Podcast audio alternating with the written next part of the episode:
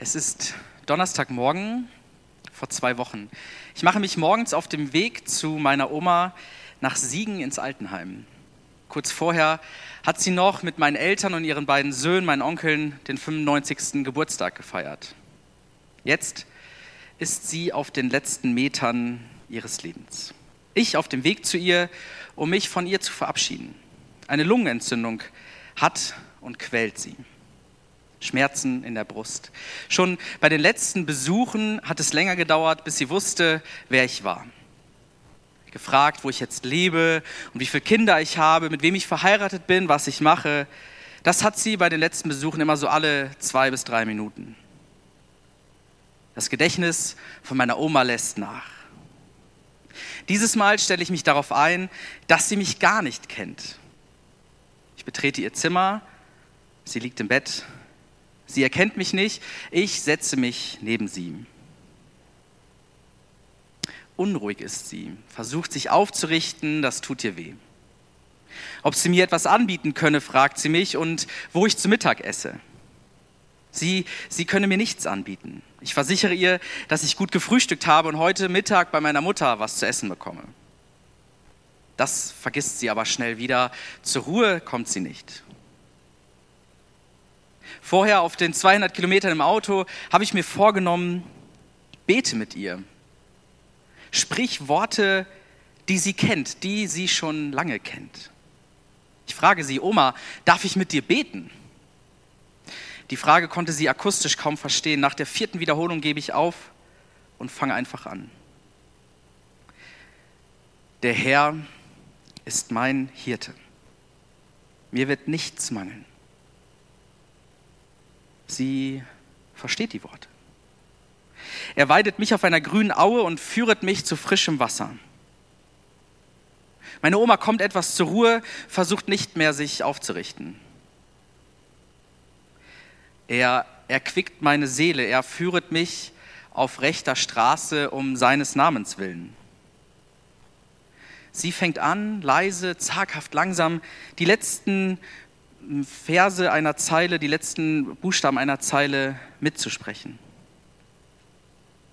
Und ob ich schon wanderte im finsteren Tal, fürchte ich kein Unglück, denn du bist bei mir, dein Stecken und Stab trösten mich.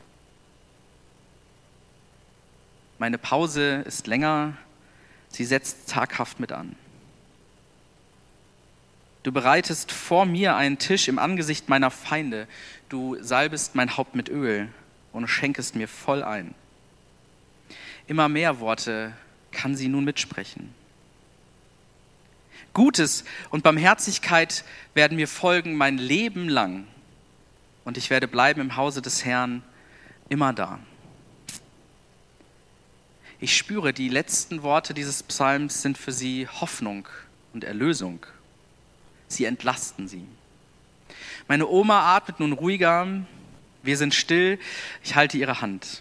Ich bin noch ein paar Minuten bei ihr, bete das Vaterunser, lese den Hoffnungstext zum Ende der Offenbarung, den kann ich nicht auswendig.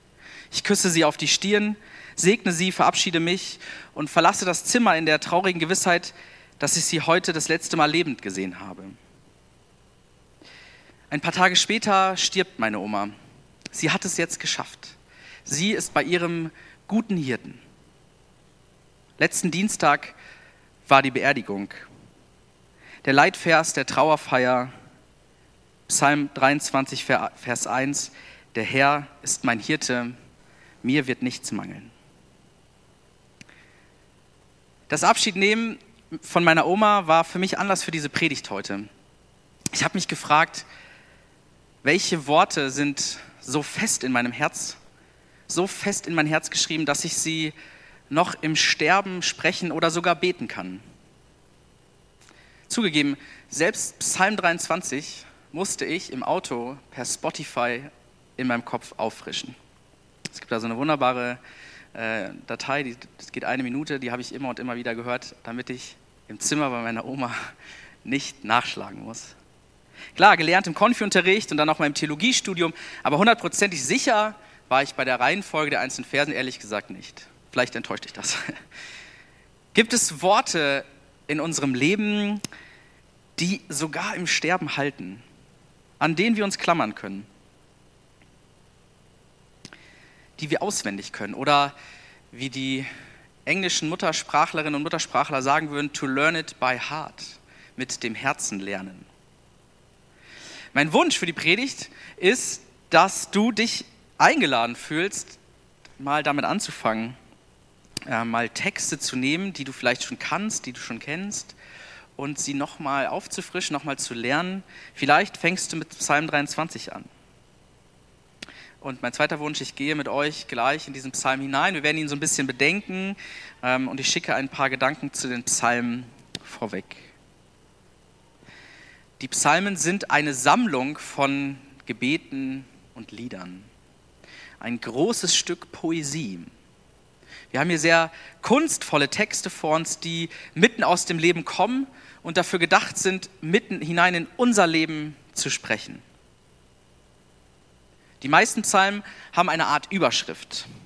Zum Beispiel ein Lied der Korachita oder wie hier im Psalm 23 ein Lied Davids. Mehr als die Hälfte der 150 Psalmen werden David zugeschrieben.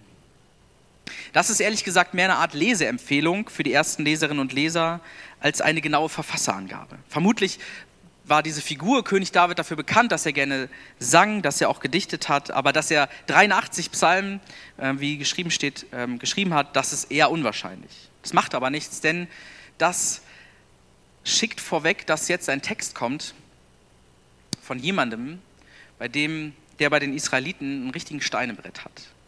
Also, das schickt vorweg, es lohnt sich, jetzt zuzuhören und diesen Text zu lesen, zu singen, zu beten. Die Psalmen sind eine Sammlung, eine Bibliothek, wie die Bibel insgesamt. Nicht an einem Stück entstanden, sondern über einen längeren Prozess. 150 Texte, Lieder, Gebete. Es ist eigentlich eine Art Liederbuch. Beamer, Leinwand gab es noch nicht. Man hat es aufgeschrieben und gesammelt. Manche von ihnen sind drei, vier, fünf, sechs Verse lang. Der längste, Psalm 119, umfasst ganze 176 Verse. Es gibt Psalmen, die haben wörtliche Übereinstimmung und trotzdem wurden sie nicht in der Redaktion einfach rausgekickt. Ähm, scheinbar ist es gut, manche Worte öfter zu lesen, zu hören, zu beten. Und die Psalmen kommen aus dem Leben. In der Theologie spricht man von dem sogenannten Sitz im Leben. Jeder Psalm, jeder Text hat einen Sitz im Leben. Also man versucht, sie zu verordnen, man versucht herauszufinden, aus welchem Stück Leben kommt eigentlich dieser Text. Wo hat das eigentlich seinen Ursprung? Also Beispiel, wenn man jetzt in 2000 Jahren, was sehr unwahrscheinlich ist, diese Zettel mit meiner Predigt finden würde, dann könnte man herausfinden, okay, hier steht Osnabrück, 7.11.2021 drüber in der Überschrift, mein Name steht irgendwo und es sieht aus von der Form wie eine Predigt. Der Sitz im Leben wäre eine Predigt am Sonntagmorgen in Osnabrück. Und so versucht man das in der Forschung auch mit den Psalmen und mit anderen alttestamentlichen Texten. Ein paar Beispiele. Es gibt Wallfahrtspsalmen. Das sind Psalme, die auf dem Pilgerweg nach Jerusalem gesungen wurden, gebetet wurden. Also da ist eine ganze Mannschaft unterwegs und man hat gemeinsam Lieder gesungen. Es gibt Lobpsalmen, die als Dank im Gottesdienst gebetet werden. Es gibt Klagepsalmen, Klagepsalmen des Einzelnen, Klagepsalmen einer ganzen Gemeinschaft, die die dunkelsten Momente des Lebens verarbeiten. Es gibt Lehrpsalmen, die den Kindern Israels etwas über ihren Gott, über ihr Volk, über ihre Geschichte verraten. Vielleicht lässt sich das viel einfacher merken und lernen, wenn ich ein Lied beten und singen kann, als wenn ich irgendwie einen Lexikonartikel lesen muss. Es gibt Psalmen, die für die Familie gedacht sind, die also nicht im Gottesdienst gesungen und gebetet werden, sondern in der Familie. Dort wird geklagt, gedankt, gelobt, gebetet. Ein Theologe schreibt zu den Psalmen, die Psalmen sind ein Gebet und Lebensbuch das mitten in Leid und Angst eine umfassende, hoffnungsstiftende Deutung menschlicher Existenz im Angesicht Gottes geben will. Also die Psalmen wollen unser Leben deuten, mit all dem, was dazugehört, im Angesicht Gottes. Mit all dem Schönen, mit all dem Wunderbaren und auch mit all dem Furchtbaren, das zum Leben dazugehört. Die Psalmen sind eine Art Spiegel der widersprüchlichen Vielfalt unseres Lebens. Und das wird mit Lob, mit Dank, aber auch mit Klage, mit Bitte und mit Reflexion verarbeitet. Und deswegen sind manche Psalmen irgendwie so schwierig zu lesen. Manchmal streiche ich Verse aus einem Psalm, weil ich irgendwie das Gefühl habe, wenn ich die jetzt vorlese, dann müsste ich mehr dazu erklären. Weil manchmal so viel Hass und so viel Wut da drin steckt, so viel Zorn, so viel Ärger, Neid. Aber deswegen sind die Psalmen auch so ein wunderbares Buch, weil es nichts ausblendet, gar nichts. Die Psalmen sind schonungslos ehrlich, was unser Leben angeht, wie Leben sein kann. Für die ersten Christinnen und Christen waren die Psalmen von Anfang an wichtige Texte. Sie standen ja in der jüdischen Tradition oder viele von ihnen. Und rund ein Drittel der Zitate aus unserem Alten Testament stammt aus den Psalmen, sind Psalmzitate.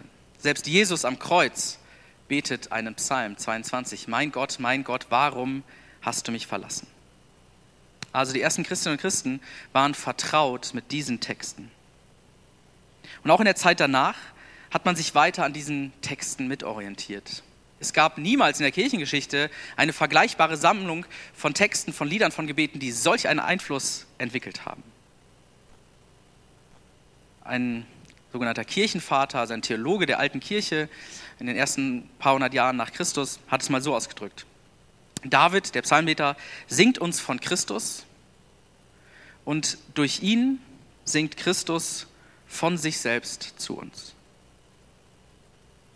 Ich glaube, daher kommt es auch, dass die Psalmen bis heute ihre Wirkung entfalten. Manche mehr, manche weniger. Der Psalm 23 sicherlich am meisten. Ähm, wer von euch hat schon mal irgendwann angefangen oder musste diesen Psalm auswendig lernen? Das sind viele, nicht alle, aber viele. Auch wenn wir ihn noch nicht auswendig gelernt haben oder es noch nicht versucht haben, ich glaube, den meisten ist er schon mal auf irgendeine Art und Weise begegnet. Im Kindergarten, in der Sonntagsschule, im Konfi oder im Rallyeunterricht. Er wird eben auf Krankenbetten, auf Beerdigungen, in Gottesdiensten, im Kindergottesdienst gebetet. Und heute in der Friedenskirche. Der Herr ist mein Hirte. Mir wird nichts mangeln. Er weidet mich auf einer grünen Aue und führet mich zu frischem Wasser. Es ist offensichtlich, dass das nicht stimmt. Zumindest nicht immer. Also ich meine die Erfahrung, dass Menschen Mangel leiden, dass Menschen faktisch nicht genug zum Leben haben. Damit meine ich nicht meine manchmal egoistischen Bedürfnisse, meine nicht genug bekommen können. Damit meine ich die Erfahrung, dass es für manche einfach nicht reicht. Dass es für manche einfach nicht zum Leben reicht. Und der Psalm 23 entsteht nicht in einer Zeit des Wohlstandes, in der alle Menschen einfach genug zu essen haben und äh, irgendwie von dieser Wirklichkeit gerade erzählt, in der es gerade so schön ist. Eine Zeit, in der es keine Armut, kein Leid, kein Hunger, kein, ähm, kein Leid gibt. Diese Zeit gab es nie. Der Psalm 23 entsteht in einer Zeit, in der Menschen als Nomaden mit ihren Tieren durch die Gegend ziehen. In der es manchmal genug gab für Mensch und Tier und manchmal nicht. Das ist vielleicht das erste Besondere, auf das ich irgendwie aufmerksam machen möchte. Die Menschen, die diesen Psalm beten, wissen um die Widersprüchlichkeit des Lebens. Die wissen, manchmal gibt es Leben im Überfluss und manchmal nicht. Und manchmal trifft es vielleicht einen ganz besonders hart, wo es nicht reicht. Manchmal ist es ungleich verteilt. Und das ist ja leider bis heute so. Gleich mit dem dunklen Tal, ähm, von dem die Rede ist, wird nochmal deutlich, dass dieser Psalm nicht einfach naiv vom Leben spricht. Da wird nichts ausgeklammert. Der Psalm 23, besonders der erste Vers, ist ein Balanceakt zwischen Sehnsucht und Wirklichkeit. Zwischen dem, wie die Welt sein sollte, meine Welt, unsere Welt, und dem, wie die Welt leider auch ist. Der Psalm wurzelt in der Erfahrung, dass es manchmal nicht reicht, und dass darin trotzdem Gott als der gute Hirte aufbricht, uns in dem trotzdem an seine Hand nimmt. Du kannst diesen Psalm beten in Zeiten, in denen die Wiesen grün sind. Also im übertragenen Sinne, äh, in dem dein Leben einfach läuft, läuft bei dir. So. Du kannst diesen Psalm beten, in dem du genug Wasser hast, in dem, das, in dem es reicht, in dem es dir gut geht, äh, in dem du so richtig happy durchs Leben läufst. In diesen Zeiten ist der Psalm ein Danklied für all das, was dir Gutes widerfährt, für die Güte Gottes, für das reiche Leben, das er uns schenkt. Du kannst diesen Psalm aber auch beten in den Zeiten, in denen dir selbst die Hoffnung fehlt, dass das Gras noch mal grüner wird, die Wiesen noch mal saftiger. In diesen Zeiten kann dieser Psalm ein Hoffnungsschimmer werden, an den du dich klammern kannst. Vielleicht sogar bis zum Sterbebett wie bei meiner Oma. Ich glaube, das ist ein Grund dafür, warum dieser Psalm so viel Power hat. Der ist unfassbar flexibel. Der passt sich an, der passt sich deinem und meinem Leben an. Ein weiterer Grund ist, glaube ich, dass dieser Psalm so, so viel ähm, Wirkung entfaltet, ist, dass er mit Bildern arbeitet, die auch für uns ziemlich einfach zu verstehen sind, die so plastisch vor Augen stehen. Der Herr ist mein Hirte. Er führt mich. Er sorgt für mich.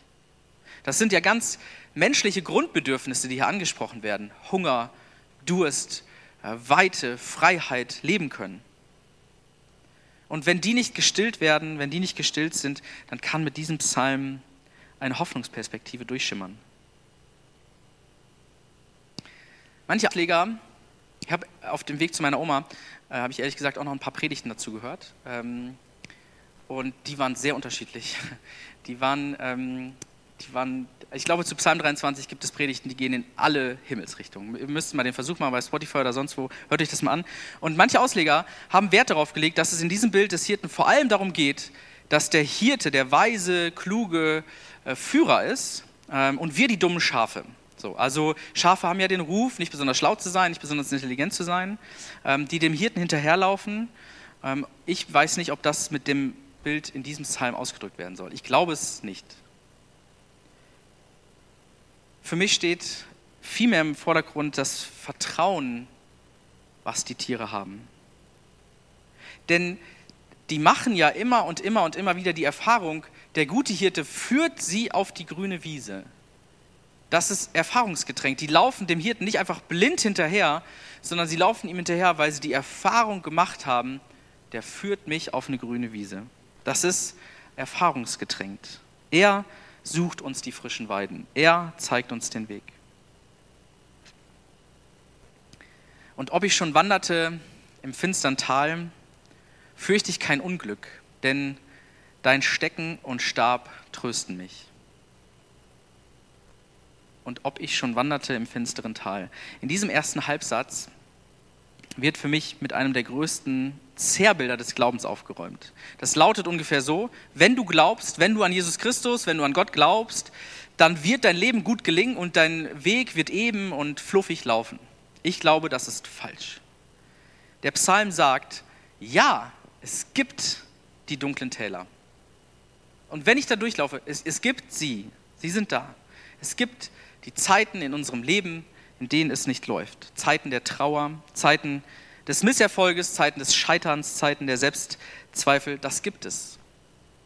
Das gibt es. Aber, und das ist die Gewissheit, die hier durchblitzt, an die sich der Psalm klammert, da müssen wir nicht alleine durch. Niemals. Immer, immer gehen wir mit dem guten Hirten an unserer Seite. Es gibt die dunklen Täler in unserem Leben. Und ich glaube, wer sich umschaut, wer sich realistischerweise ähm, nach rechts und links blinkt, der wird merken, Menschen, die an Gott glauben, Menschen, die nicht an Gott glauben, überall gibt es diese dunklen Täler. Und dieser Psalm lädt dazu ein, ähm, den Blick aufzurichten, in diesen dunklen Tälern zu gucken, da ist, da geht der gute Hirte an meiner Seite. Hier passiert jetzt im Text etwas, äh, das häufiger in Psalmen passiert, ein Anredewechsel. Also am Anfang, der Herr ist mein Hirte, dritte Person er, ich, du, er, sie, es, dritte Person. Und dann geht es in die zweite Person, du, denn du bist bei mir. Der Beter redet jetzt Gott an, du bist bei mir. Die Gewissheit, dass der Hirte da ist, lässt den Beter den Hirten selbst anreden, sich ihm zuwenden. Er weiß ja, er ist da, er ist direkt neben mir, er ist an meiner Seite. Warum sollte ich in der dritten Person über ihn reden? Ich kann ihn anreden. Du bist bei mir. Dein Stecken und Stab trösten mich. Das fand ich jetzt die unromantischste Stelle in diesem Psalm. In einer anderen Übersetzung von einem Theologen wurde Stecken mit Keule übersetzt. Und bei Keule ist genau das gemeint, woran man so denkt. Also ein Gegenstand, mit dem man jemand anderem ein überbraten kann. Also keine Menschen, sondern Tieren. Also deine Keule tröstet mich. Irgendwie richtig unromantisch dieses Bild. Aber die Keule, die wehrt Gefahren ab. Mit der Keule wird den anderen Tieren, die eine Gefahr für die Herde darstellen, einfach eins übergebraten. Das macht der Hirte. Mit dem Stab führt der Hirte die kranken Tiere. Es war oft auch, glaube ich, ein Stab gewesen, wo nochmal so ein Widerhaken dran war, wo man ein Tier äh, aus einem Gebüsch rausziehen kann, was sich verlaufen hat, wo man ein Tier führen konnte. Die Tiere, die besonders gefährdet sind. Und das, da taucht für mich diese Spannung hier wieder auf. Der Psalm verarbeitet irgendwie die Erfahrung, dass das Tal finster sein kann, dass wir da irgendwie durch müssen und Gott doch Gefahren abwendet, uns doch beschützt. Es bleibt irgendwie hier diese Spannung stehen, dass es das finstere Tal gibt und Gott trotzdem beschützend da ist. Ich glaube auch, diese Spannung lässt sich nicht auflösen, denn Menschen berichten ja davon, dass in den dunkelsten Stunden ihres Lebens Gott da ist oder vielleicht Gott da war, weil sich das in der Retrospektive einfacher sagen lässt. Vielleicht ist das auch ein Geheimnis des Glaubens, das einfach dazugehört, dass wir das nicht auflösen können. Durch, ich sag's mal so, durch manche Scheiße müssen wir durch, aber mit dem guten Hirten an unserer Seite ist es vielleicht nicht mehr ganz so scheiße. Du bereitest vor mir einen Tisch im Angesicht meiner Feinde. Du salbst mein Haupt mit Öl und schenkst mir voll ein. Ehrlich gesagt, ich habe keine Feinde. Also nicht so in so einem klassischen kriegerischen Sinne. Ähm, aber ich glaube, wir können Feinde hier als eine Art Platzhalter für alles im Leben betrachten, das uns den Weg versperrt, das uns das Leben manchmal schwer macht auch hier wieder, und Nadine hat es auch schon angesprochen, hier ist der Psalm nicht eine Idylle, einfach so ein, ich muss dann in der Vorbereitung an diesen alten Windows-Hintergrund denken, diese große grüne Wiese, die so hügelig ist und dieser blaue Himmel und das Fenster davor und so. Das ist es nicht hier. Leben ohne Widerstand gibt es nicht. Aber es gibt mit diesem Psalm und mit Gott einen Weg, mit dieser Realität zu leben, einen hoffnungsvollen Weg. Und dann dieses, Öl, dieses Bild mit dem Öl mit dem Becher. Das habe ich das erste Mal gelesen ähm, in der Vorbereitung. Es gibt ägyptische Bilder, Malereien, ähm, die sozusagen davon bezeugen, dass bei festlichen Mählern, ähm, bei großen Ereignissen den Gästen so parfümierte Fette und Öle in so einem Salbtopf auf den Kopf gestellt werden. Ähm, das wird, oder es wird, wird festgebunden die dann im Laufe des Mahls durch die, durch die Körpertemperatur, aber auch durch die Umgebungstemperatur anfangen zu schmilzen. Und während des Mahls, während du sozusagen zu Tisch liegst oder sitzt, läuft dir einfach das wohl parfümierte Fett über deinen Körper. Mich hat das Bild nicht so gekickt, ehrlich gesagt. Aber es ist, es ist ein Bild des Überflusses, des Wohlstandes, dass der Gastgeber hier seinen Gästen alles bereitet und das, das Beste bieten möchte.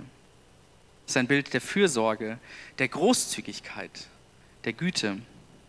Inmitten der ganz normalen Realität.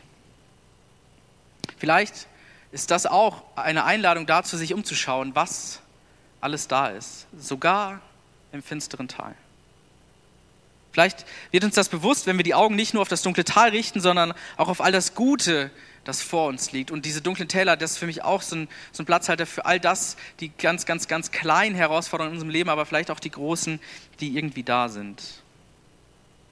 Der Psalm ist eine Herausforderung, den Blick aufzurichten und nicht im Selbstmitleid, nicht in der Verzweiflung einfach stecken zu bleiben.